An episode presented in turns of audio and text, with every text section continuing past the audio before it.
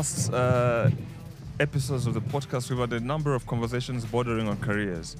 Uh, and today we're going to have one of those conversations. Uh, the difference with this one is it's got two aspects to it. Um, there is the fun side, and then there's the more serious side. And all of these are embedded in one person. And that is our guest for today. Most of you do know him uh, from the tax side, obviously. Uh, some of you who know him from, from way back, you interact with him from his movie TV days. He'll give us details uh, around that story. But, ladies and gentlemen, I'm presenting to you Mr. Topsy Sikalinda. Welcome to the podcast. Thank you. Uh, excited to be here. It's good to see you. Thank you so much. So, Topsy, uh, tell us tell us about your your your background first of all. Um, like, want to get to know you a bit, so that as we have the conversation, we feel like we know you. Growing up, where'd you grow up? Talk us through that.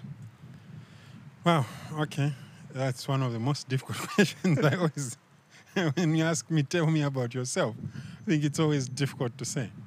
Uh, generally, I'm just this simple. I still consider myself young man. Um, grew up from a very humble background. Uh, both my parents were primary school teachers, and uh, my mom is still alive. My dad is late, and um, we brought up in a big family of eleven, and um, we grew up like that. And this is why I'm a serious advocate of numbers. I think uh, I don't believe in having less numbers in a family. We need to have more children, and numbers will always grow the economy. Numbers will do miracles.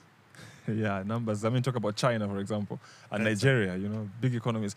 Uh, so now, now let's let's let's jump right into your your career. Um, how did you how did you start? How did you start?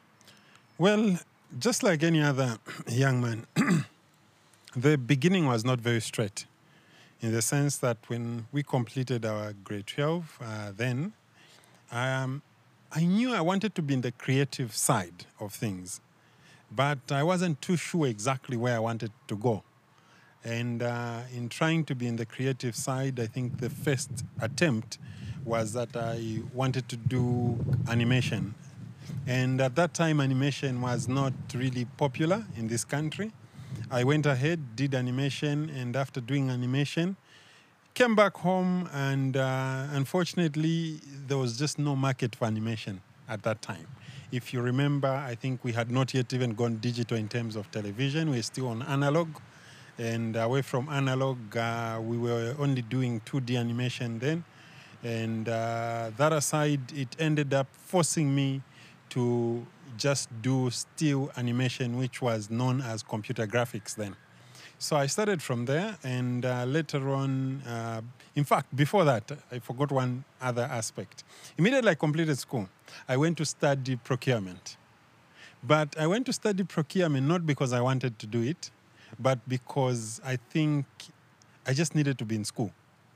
So I did procurement level one only, then it was called CIPS level one.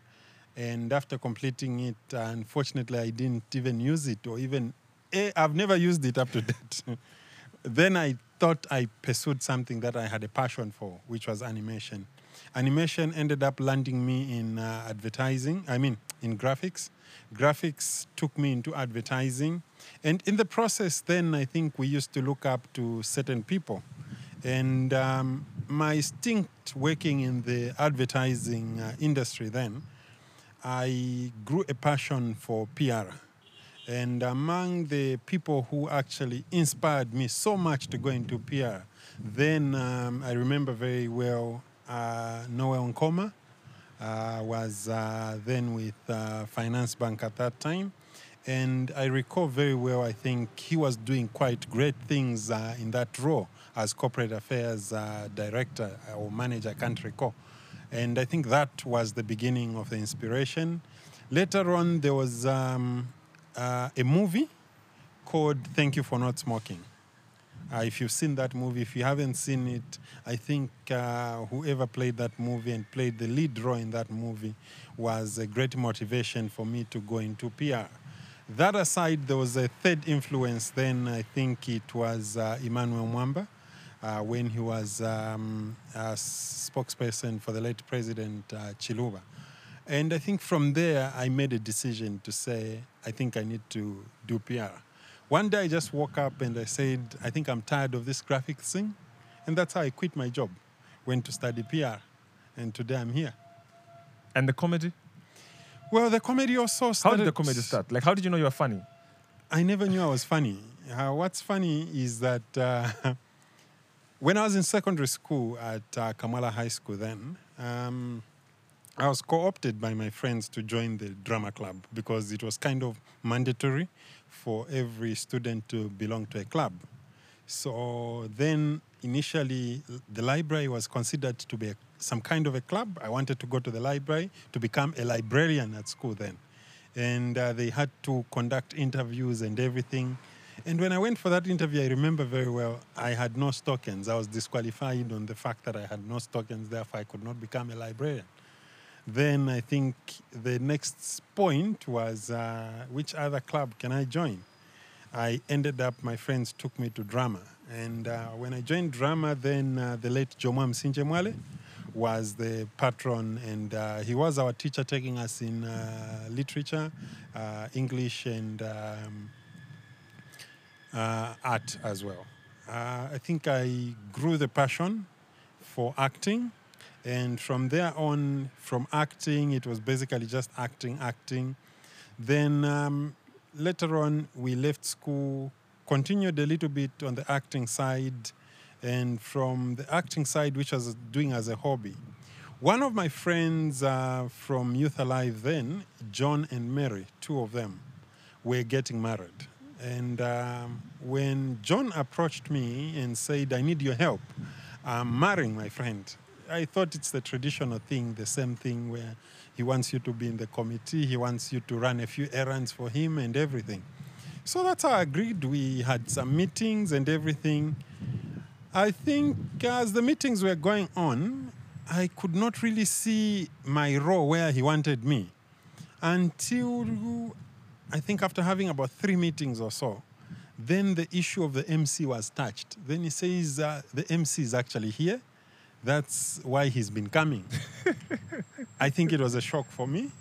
And um, really, I said, anyway, it's not, not a big deal. Let me do it. That was my first gig in my life to MC. I MC'd his wedding. I think just after MCing his wedding, two weeks later, I had a booking for a wedding. And that's where the journey begins. I think from then it was booking after booking, booking after booking. The next thing I wanted to attempt stage stand up. And um, I must be very honest. I think of late it's been a little bit easy for the young comedians to get stage time in terms of uh, stage, but those days it wasn't easy to get uh, a slot. I really tried my best to get a slot. I couldn't get it or being given um, a mic, I wasn't given. I kept working hard towards that, uh, and I knew one day I would have the mic. Until one Chiwekatebe decided to give me an opportunity one day. And I, after being given an opportunity, I did a few uh, smaller shows with him. Then the next show I was doing, I was doing a show with uh, Anne Kansiime uh, from Uganda. I was doing a show with uh, Pablo right here in Zambia. I think that must have been 2012 or 2013, somewhere there. After doing um, those shows with them, I think um, coincidentally the power of social media had an, a huge influence, I think, on my comedy career. Um, the clip I performed at where I was playing the role of a cop then, uh, I actually started the role of a cop, and uh, the number of my friends and other comedians who are now doing the cop. Um, after that, I think barely a few months after that, the clip was uplo- uploaded on YouTube. I got a call. In the comedy circles, okay? In the boxing circles, if you remember, we used to have uh, the man with the white hair, what was his name? In boxing, Uh, the promoter, yeah. The promoter, uh, Yeah. the late I don't know whether he's late or what was his Anthony name? Wamba. No, no, no. The American one. The one who used to promote Mike Cotton. Tyson. Oh no. Oh, I What was know. his name? Mike Tyson. No, Asian. I can't go that far back. Well, his name is gone. in the comedy circles, we have on the African continent, I think the biggest stand up comedy promoter is a guy called Opa Williams from Nigeria. I got a call from Opa Williams. Actually, it started with a message in my inbox on Facebook. And he introduced himself as Opa Williams and he needed to get in touch and discuss with a few things with me. I ignored the message because I thought it was spam. you get it, eh? I Yeah. thought it was spam. So I ignored the message and it passed. I think I saw another message after about three days. Again, I ignored the message. Then the next thing, I think uh, one of the big comedians, I can't recall whether it was Bob or somebody called me saying, There's this guy trying to get hold of you. Then it was a big thing at this moment. Then the next thing, I got a call from, again, I remember Chiwekateve telling me, Somebody's calling you just now. And he sounded so excited about it. So immediately cut the phone within, I think, a minute or two, I got a call. And again, hi, Topsy. This is Opa Williams. I've been trying to get hold of you. And we had a fruitful discussion. 2014, I got signed up to him, uh, the biggest promoter on the African continent. And he has this circuit he calls Night of a Thousand Laughs. And what he does is that he picks what he feels are the 10 best stand up comedians on the continent and signs them up. And he does a tour of the African continent in a number of countries with them. So I got signed up to him and I did uh, my first international, which was uh, Night of a Thousand Laughs, and um, shared the stage then with the big names. I think at that time, it was the time I think we discussed something earlier where you feel you, uh, you don't deserve. Because I was in the presence of people like um, uh, Basketmouth. I was in the presence of people like uh, Daliso Chaponda. I was in the presence of people like uh, quite a number of big comedians, Salvado and others on the African continent. And I was among what they had assumed to be creme de la creme of stand up comedy on the African continent. I was very young then, and uh, really it was humbling and amazing. And from there on, I think we've never looked back. The journey has continued. Um, and it's been a great journey, I must say. Uh, very soon, I will be, I think, in the month of December, I will be reuniting with uh, Daliso Chaponda. Uh, I think you remember Daliso Chaponda Yeah, yeah, the, from the Britain's Got Talent guy. Britain yeah, Got. Talent. Yeah, I first performed with that guy. I think 2013 or 2014. We did a number of shows together before he was uh, famous. But I will be reuniting with him this year. Uh, we have a special coming in December. Here in Zambia? Yes, in Zambia. Actually, I'm announcing this for the first time on your platform. So I will be reuniting with him uh, at the Comedy Club this year. And uh, let's see where it takes us. Um, then from there, I think then I was working for Lusaka Water. And I think uh, my job then was very flexible. When I joined uh, the Zambia Revenue Authority, initially after I left uh, Lusaka Water, I wanted to pursue comedy full time. But I think there was some other national duty that called upon that I needed to serve the country in a different capacity to help uh, the country with uh, taxation. And I took up the challenge and I think I delivered uh, to the best of my abilities until at the point uh, that I switched roles. Now I'm in the innovation sector, which is again a creative sector. Uh, my view of communication and PR is basically innovations and uh, creatives, and I'm a creative mind by nature. So I think for me, stand up helps me so much in my career because I look at things from a very different perspective, and it helps me. You know, when you, when you're a comedian and you're delivering or writing a joke, mostly you write a joke from the perspective where you want the punchline, you want that feedback. Yeah. Therefore, even in communication, it's the same concept we use. Whenever you are issuing a statement or doing something, what is the desired feedback? How do you want people to behave? Because this is a social science. You want to influence the public to think or behave in a particular way or to respond in a particular way. So it is this creativity, in my opinion, that helps me in terms of my leadership in the corporate world. Apart from my leadership style in the corporate world, um, it I think the creativeness and the innovation really has helped me uh, do and achieve quite a lot. Now, I must be very uh, quick to also mention that these are two different roles. The stand up, the stage, and uh, the work environment are two different roles. And uh, these are not, even the personalities are two different personalities. Yeah. So it's, um, it's just sad that at times we tend to mix up uh, things and not look at certain things from a serious perspective. For instance, we could have a CEO who plays golf. Nobody has a problem with that. But I think for me, to be honest, it's an inferiority complex when somebody is a musician, is an artist, a painter, a stand up comedian, and you're in the corporate world and you want to look down on the other person. I must tell you that stand up comedians are among the most intelligent people in this world. That I can tell you with my eyes straight. So it's sad that sometimes people want to mix up the two and people want to confuse you to be a joker all the time. No, no, no. These are two different roles, two different characters. Stand up comedy, it's on stage. I'm telling my story, okay, in probably a funny way, what you'd consider funny. But for me, it's not really in a funny way. It's just that I mainly talk about things I see from a different perspective. Usually, people will tell you a coin has got two sides. I'll argue to say coin has got three sides. It's got the head, the tail, and the top. And the bottom, four sides. Four sides. The bottom I can't see it because it will be covered. If it's sitting on the table, I'll not see the bottom.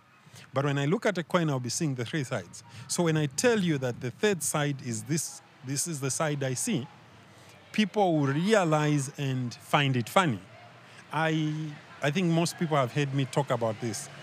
I love talking about Nigerian pastors because part of my comedy is mainly observational. If I talk about Nigerian pastors, how they stand in church and uh, do their miracles, when they say Holy Ghost fire, everyone responds fire. Then when they say Holy Ghost fire, okay, you'd find everyone goes down except the cameraman. And you remain wondering if the cameraman is fireproof. So it is at that point when you bring it out to them, then they start thinking to say, "Ah, for real, every time the pastor throws out Fire. the energy, the fire, everyone really goes down. Why doesn't the cameraman go down? So it's not really a joke, but it's something I've observed. But people find it funny. So I tell my stories in a way that I make you realize that there's this that happens, but because we are so um, sequential in our approach to thinking and looking at things, it tends to think that that's a pattern, that's a normal pattern, until somebody makes you realize to say, in this pattern, there's something or there's a blind spot here. All right. So your your your comedy your comedy kicks off. So when the comedy kicks off, and you know you get that call from from from from the Nigerian gentleman, and this side also your career was your career already in motion. Which one started first? Like where did it first break? Like where did it first begin to progress? what I've done, I think I've, um, what I do mostly, what I've observed with myself is that uh, both of them have been moving at different paces in the sense that usually when I pick on one, the other one goes in some kind of a pause. I'll tell you this for the last, uh, I think, five years or so, uh, that I've been concentrating on my workload at uh, the Zambia Revenue Authority in my past role as a spokesperson for the authority. Uh, it was quite busy. Unfortunately, I had kind of put uh, stand up comedy on hold. And uh, basically, I'm thinking um, I've done my part in the corporate world, and I'm thinking, whatever way, whichever way it happens, when I'm done with the corporate world, I'll be back on stage to do my stand up because I think that's where my final resting place will be. Okay. Did you ever feel like the comedy was going so well? Let me quit my job. Up to now, I feel like that because I'll be very honest, um, it pays well than the corporate world. It pays well. Um, locally, it doesn't. That's a fact. That's just the truth. Locally, it doesn't. My first gig, 20, I think 2013 or 2012, somewhere there. My first international gig with Opa Williams. I remember very well. I was paid, I think, slightly above 100,000 kwacha for an eight minute appearance on stage. That was then. Today, an average cost, um, most comedians to travel from one country to another, it's about $10,000. That's for maybe a 10 minutes appearance. So imagine if you're having four, five shows in uh, a month, it really pays well. And apart from that, it's also, you work at your own pace, you move at your own pace, and it's really an exciting area that at times I, to be very honest, I really get tempted to quit my job to go back to the stage. All right. Yeah. Let, let's not go into your, your, your, your career. Um, but before we leave the comedy out completely, have you ever had a feeling where, or an experience where some people treat you a bit differently because they think you're just a comedian? Like even at the highest level of your role, like for example, when you're you know spokesperson, like you said for ZRA, at a high level position, even now the job that you hold is still you know big. Do have you ever had that? Does that still happen? If at all it did happen, where there's five, ten people, you're also one of them. Maybe they treat the others differently because these are more serious. That one is a comedian. Um, I think I've had that. I've had that, but not not mainly in the corporate world. I haven't really had it, but outside the corporate world, maybe you go and meet stakeholders somewhere in a particular community, and uh, it works both positively and negatively depending on the situation. Uh, in most cases, it has worked out uh, positively. In a few instances, it has worked out negatively, but it's how you handle the situation. I remember one time um, traveled for a very important meeting into Livingstone, and I get there, and uh, basically we were meeting at one of the hotels in the lobby. That's where I was supposed to meet uh, these people. And um, in the lobby, I get there, I meet these people, and we're about to be ushered to the boardroom. And this guy just says, Ah, Batopsi, posen po kamogai. I'm like, What? So at times, you get such a. For me, basically, again, it takes us back. It's the inferiority complex. And basically, we'll respect your opinion, we'll look at you, and uh, basically just smile at you and move on. Have you ever gotten an offer uh, in the corporate world where they say like Topsy will give you this job, but the comedy has to go? Um, I haven't had really, a, I've never had a problem with uh, my comedy because um, when it comes to work, it's work. We deliver, I think. Um, the biggest challenge I've also seen is that we tend to confuse stand up comedians with jokers. I'm not a joker, I'm a stand up comedian. A joker will not be serious, they'll crack joke on the streets, they'll do anything. But you'll never find a professional golfer playing golf on the streets. You understand what I mean? Yeah. When you're on the pitch, you're on the pitch. Off the pitch, it's off the pitch. When I'm on stage, I'm on stage. Off the stage, I'm not a comedian. All right. Talk to me about the transition from Lusaka Water. You went to ZRA, right? Yes. And that was like a huge, that was a huge move for you. Um, how did you get the job? Like, talk to me about the experience. When you received the news, like, did you also ignore it like the way you ignored Opa Williams? Uh, not really. How can I say it? You know, it's one of those things where I remember I had applied for the job at the authority then, I think way, way back when it was advertised. Then I think there was over a six months lapse without being called for an interview or anything, and it passed. And uh, after it passed, um, on this day, I just got a call to say, You're being invited for an interview for this job. And to the best of my knowledge, there was somebody already there. I remember that day I was with my friend, Sam Sakala. So immediately after I hung up, I started sharing with uh, Sam Sakala, who's a former anchor for Let the People Talk, Radio Phoenix, and uh, now working as PR manager for is it Zambia Institute of Human Resource. So we st- I started sharing notes with him. As I was sharing notes with him, immediately his phone rang to invite him for the same interview. So we laughed over it and we really debated whether to go for that or not. After a debate, we agreed and settled that we both go. Following day, we agreed that we'd go at 8. Uh, unfortunately, we were all busy in our own. Around 10, we caught up on the phone, and I was like, "Ah, my friend, I think I'll not make it. He was like, ah, even me, I'm lazy. I think I'll not make it. Because really, I think we were not interested. Uh, as we were chatting, we encouraged each other to say, you know what, I'm doing nothing, and you're doing nothing. Let's go. That's how Sam came to pick me up, and we actually went for that interview. So we did, uh, we got there around 10 when the interview had been called for 8. We found that there was actually a queue and people were waiting. Then immediately we got there, I think about 10, 20 minutes later, we were ushered in the boardroom and we were given a written assessment. We did the written assessment, then we were supposed to go back for uh, an oral interview the following day. The following day was the same again. Um, we were scheduled at different times. I remember I was scheduled for, I think, 10 hours, some were scheduled for 11.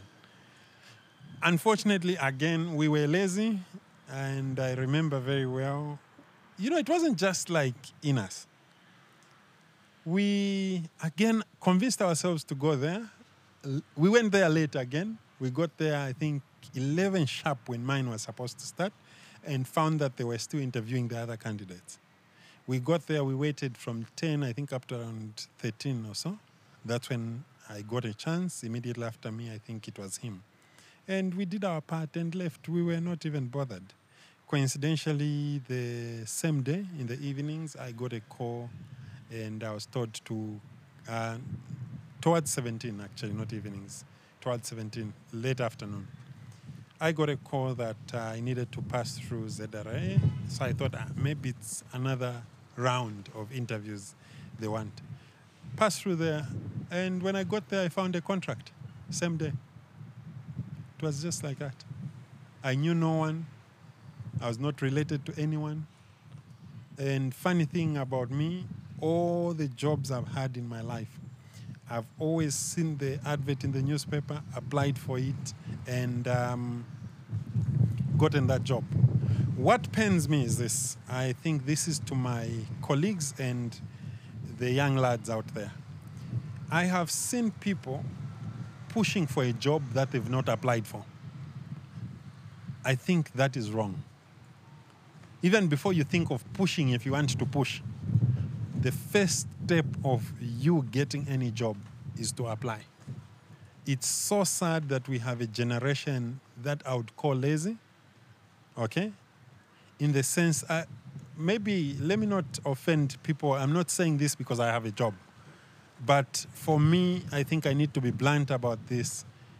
If you want a job, apply first before you even think of asking any questions about it. We have a situation where we have so many people searching for jobs. Then you ask them, when last did you apply? They've never applied. In the last two years, they've never written an application letter. All they know is, now I'm pushing this side, I'm pushing this side. You don't push you first apply. It's that simple. And there's also this habit of giving people application letters because this person works for this institution. Sorry to say, it doesn't work. The people you give these application letters, just throw them in their drawers or throw them in the bin. The right place to drop any application letter in any institution is the HR department. Not because you know somebody who's in finance, you go and drop it in finance. No, that is wrong. I'll be very blunt with you. I've seen this in the corporate world, I've seen it with my own eyes. To the youth out there, whenever there's a vacancy somewhere, apply to the HR. Do not give somebody who's not in HR that application, even if that person is your uncle. The right place to drop any application is in the HR department. That's where all applications go. But we have this couch, I don't know where it has come from. That's why I consider it as being lazy. Instead, you know where you're supposed to apply, but you end up taking the application to the wrong person. No, because I know that one is a relative to Chakuti. I think this is across the board. most of these institutions, yes, we may have some institutions that have a bit of issues here and there in terms of employment, but I'll assure you, when it's your time, it's your time. But even if it's your time, you have not pushed in the application letter, you'll not get that job.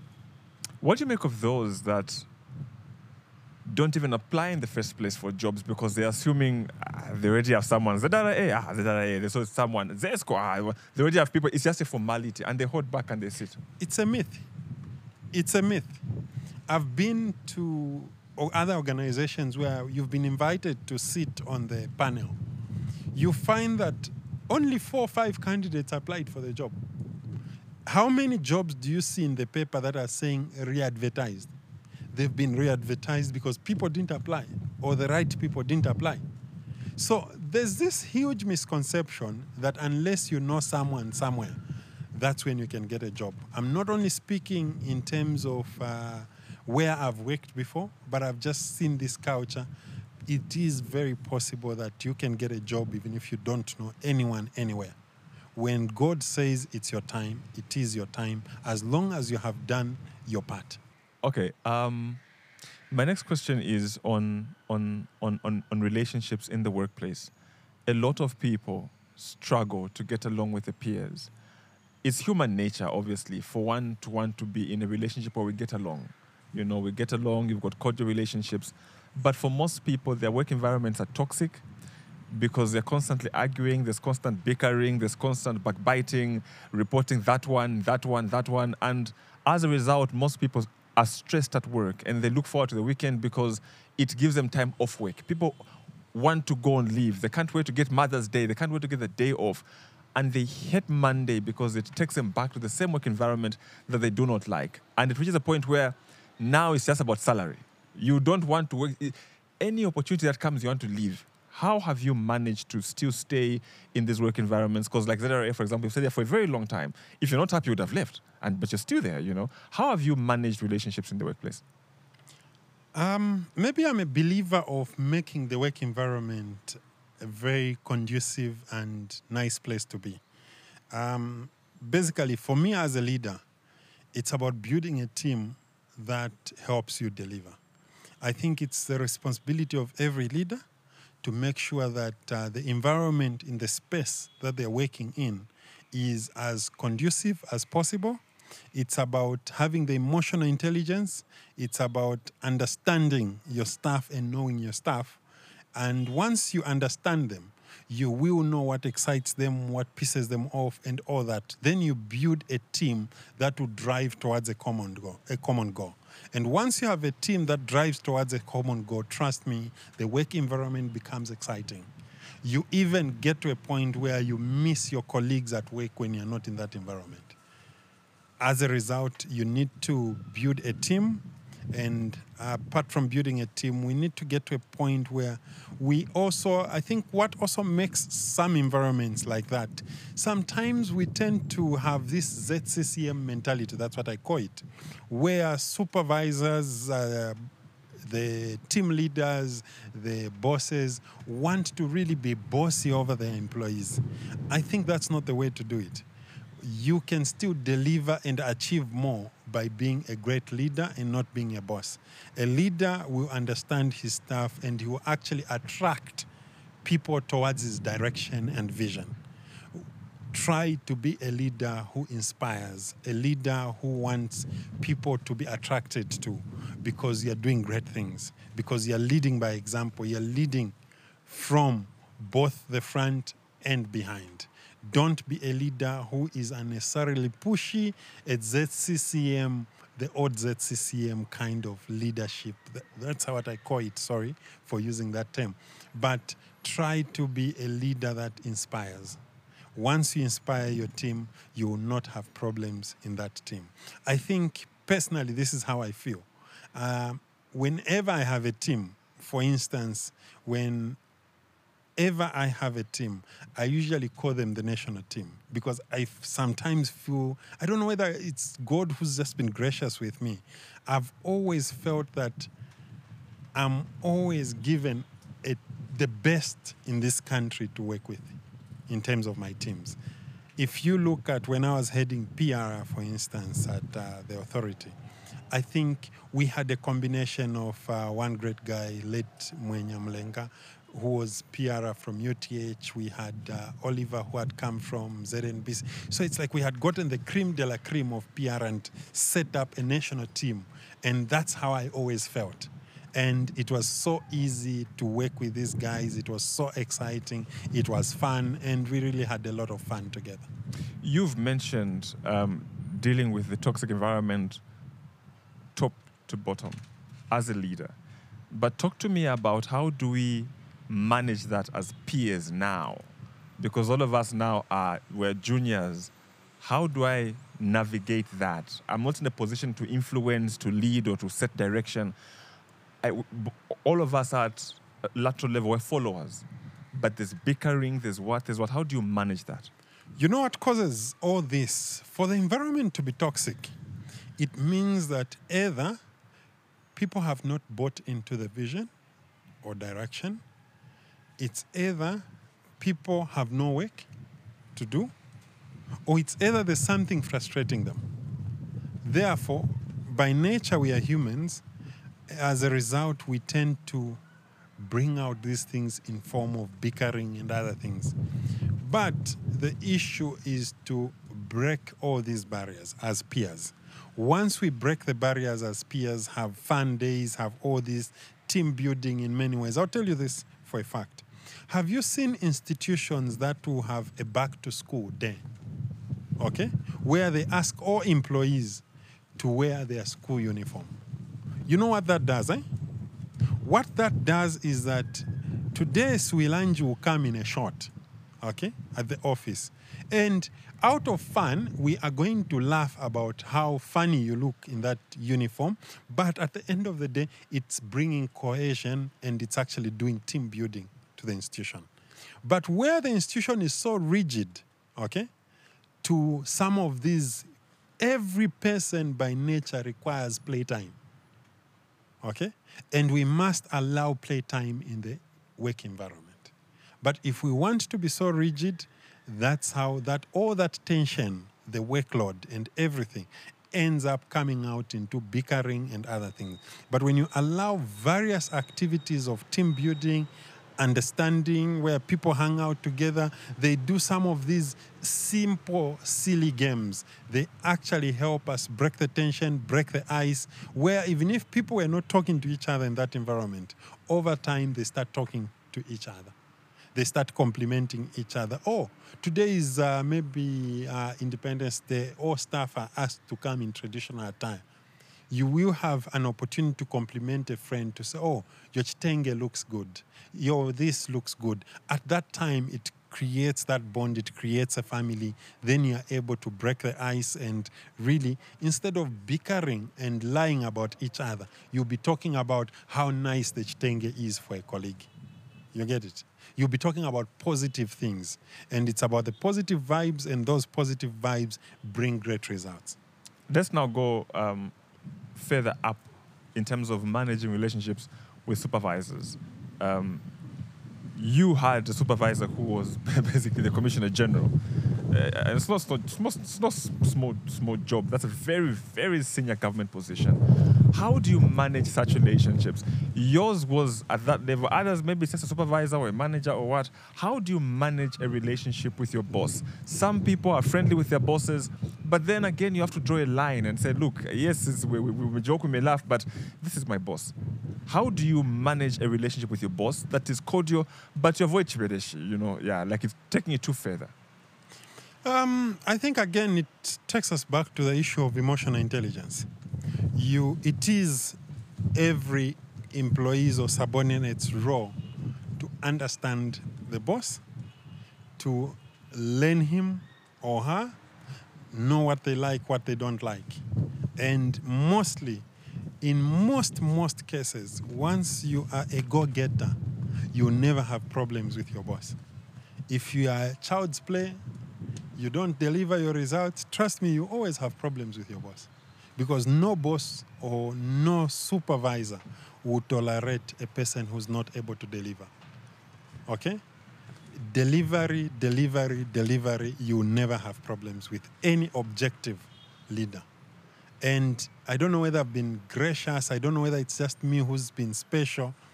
I've uh, transitioned, I think I've had like six CEOs that I've worked directly under, and I've never had a problem with any of them. It's been a smooth ride with all of them. Yes, on one or two occasions, we, we will uh, basically be on two different notes. He will be pissed or she will be pissed with something, and from there on, you will actually, uh, they're just trying to bring you back to book, which is very normal. When you are in a work environment and everything is too rosy throughout, then there's a problem also. Once in a while, it is very normal for you to be on two different pages with your boss or with your subordinate. But it must be performance related. Once you get back to the level they want you to perform, you will notice everything goes down and you're back on track. Okay. If I take you back, early career, what, what, what are some mistakes that you made as, as a rookie, you know, getting up the corporate ladder? I think one of the mistakes I made, but I was quick to learn, I think when I first became a manager, it meant that I needed to supervise people. Truth of the matter, I think I've seen myself grow in my career. And uh, then I think I misunderstood the role of a manager or a supervisor. Uh, I think I was a little bit bossy at the beginning. I thought being a manager, you needed to bring out this serious face. You needed to distance yourself from your team. You needed to just give instructions, and when things are not done, you don't really need to give room. I think it was a learning curve for me. I think I made my own mistakes, and one of the difficult things when I look back, I had a few people who were very mature than me in my team. Okay? And that was more than 10 years ago. I could see that at times when I push for a certain agenda, it wouldn't make sense to them. Probably maybe because I was still learning and and thank God they were gracious enough. They would not confront me in a brutal way.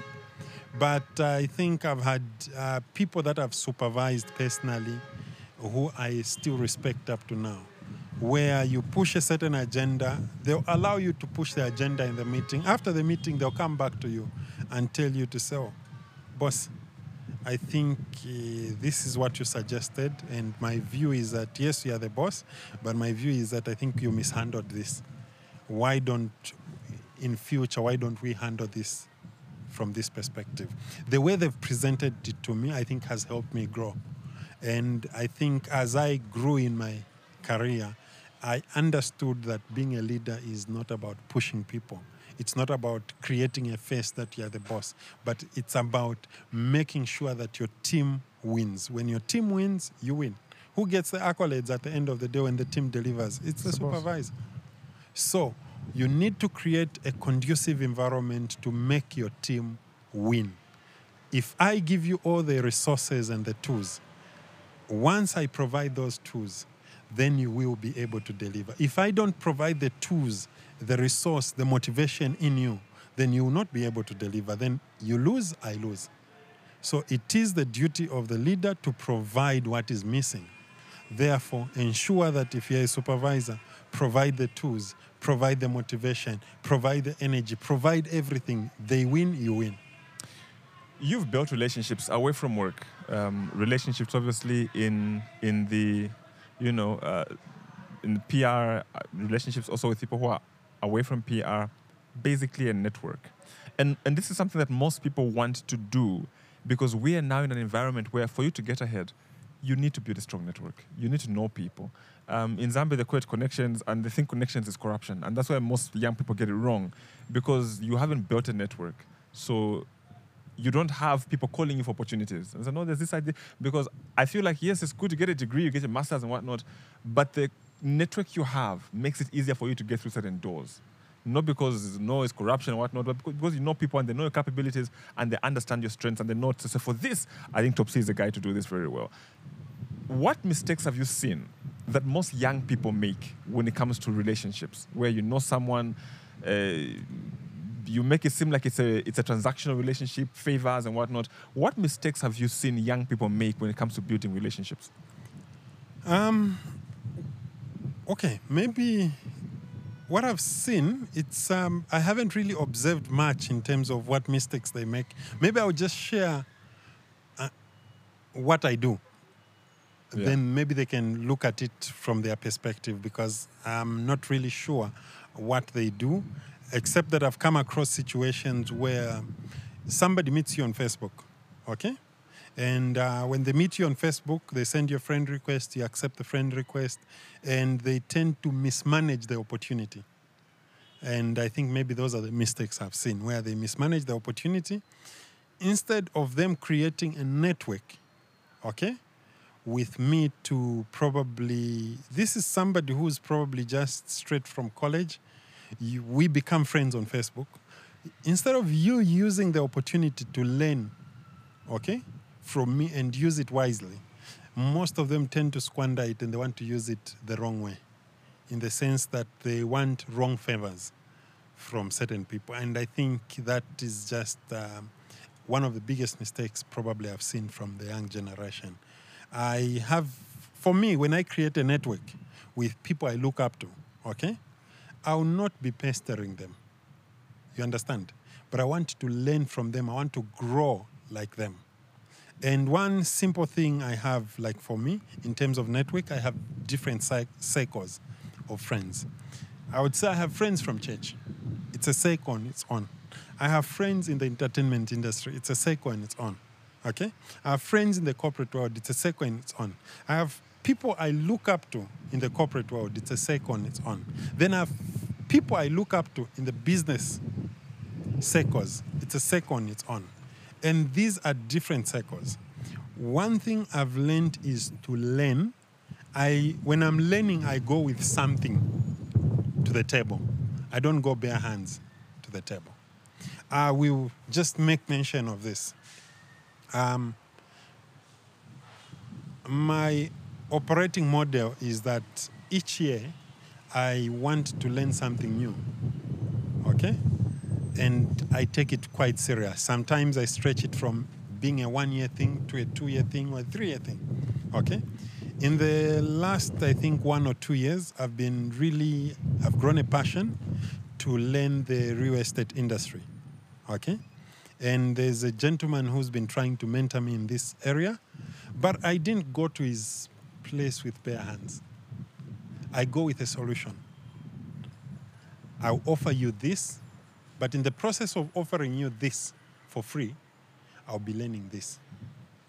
So, in most cases, people want to come to the table to say, oh, there's Mizinga Melu doing fine there. I want her to mentor me. But what are you taking to the table for her to bring you in the inner circle? Okay? I have seen there's uh, Dingani Banda there at uh, as Commissioner General. There's Kingsley Chanda, who's a former Commissioner General. There's there are all these role models out there in society that you look up to. If you want to network with them, don't go bare hands. Go with something that you can contribute to the process. What am I saying? What I'm saying is that let me use um, sorry, I'll use this one because it's an easy example that people relate to. Huh? Yeah. I'll use, uh, say, Mizinga Melu as an example because it's an easy example for people to relate to. Mizinga Melu is been working with uh, issues to do with uh, leadership for women, leadership for young girls, and all that. Okay, you cannot just go to her and say, "No, I want to be mentored into leadership by you." No. Ask, what events are you having? When is this event? Can I come and just assist in ushering? You understand? So you're bringing something, no matter how small it is, you're bringing something to the table. Not you just want to come and sit there. You will not learn that way. Be part of the process. Once you're part of the process in a small way, then you start rising in that process and learning more in that process. While others will come and just sit there after the workshop, they will go, or after the talk, they will leave. what the value they will get will not be as much as the value the person who has come in to help with ushering. Because if you're coming in to help with ushering, you know what's happening? They may have a dress rehearsal for that event a day before. You're with Mizinga Melu, as an example. On the actual day, when she's presenting, you're still there, you're listening. Okay?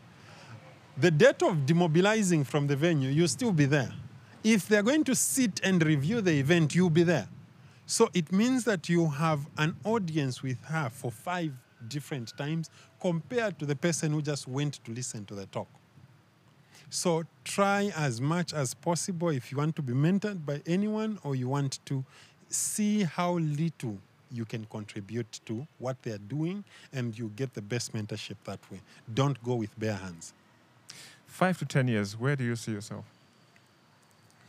In the next five years, I see there are two issues. But at the end of the day, God draws our destiny. We try and work hard to it. Um, I still feel before I quit the corporate ladder completely, I feel I'm now ripe to go to the apex of the corporate ladder and uh, just um, probably run some organization uh, as CEO. Then from there, I also want to prove a point. You get it, eh? I want to open doors for young artists out there. I think they've been, I'll be very honest with you, they've been disrespected in this country. No matter how educated they may be, they're disrespected just because they're artists. Okay? Most artists are disrespected in this country, no matter how educated they are, no matter how much they have achieved. So, my thinking is that in trying to break these barriers, it helps us tell the story and it inspires someone out there. My view is go to the apex of the corporate ladder, then quit the corporate ladder and go back to stand up comedy. If there's one thing I've always wanted to do is law. And trust me, one day I'm going to break this. Hopefully, the lawyers will not have an issue with me. I want to go through it up to the bar and go back to the arts and quit it. Because I just want to prove a point. That artists are just as good as. Yes. I've seen colleagues in the legal fraternity who come from an artistic background. Unfortunately, the bar will not allow you to do both. So I'll quit the bar and go back. God willing. God willing, indeed. As we come to the end, Topsy, what are your top five pieces of advice to young people in Zambia? Uh, my top five pieces of advice is patience, number one. I am one person who believes that every day you must live to ensure that you are heading towards your goal because goals don't just come by. You understand? People just sit and wish that one day they'll be CEO. It doesn't work like that. You need to work towards it every day. It's building blocks, block by block, block by block. If you're lucky, you may have two blocks up, if you're lucky. But it, does, it doesn't come just like that. It's about hard work. And hard work with focus, with direction. Therefore, even if you're jobless today, what is your vision? Where do you see yourself in the next few years? How do I work towards that? You understand? If I have a dream of probably becoming an accountant, okay? Yes, the resources may not be there for you to study accounting now. But what are you doing for you to start working towards becoming an accountant? The building blocks, step by step, step by step. So you may want to start with something small, probably start working at a car wash so that it's a block to raising money to go to school. Then once you raise the money, you go to school. So it's block by block. Sometimes it may take long, sometimes it may take short, uh, shorter periods. What is key and what is important is to ensure that you don't lose sight of the ball. eyes on the ball, and step by step, it's a building block. Thank you so much. Thank you. All right, so that ends our conversation with Mr. Sikalinda Topsy. Um, he is an artist, he is a serious corporate person, soon to be lawyer, and then quit law and then, you know, follow the arts um, altogether. Thank you very much for the conversation, Topsy. And I think we've seen you in a whole new light. Eh? Thank you. I feel like we know you better now. Thank you. Join us in our next video. Don't forget to like, uh, leave a comment, and also share. Recommend the conversation to a friend. You never know who benefits from a conversation of this nature. Thank you so much.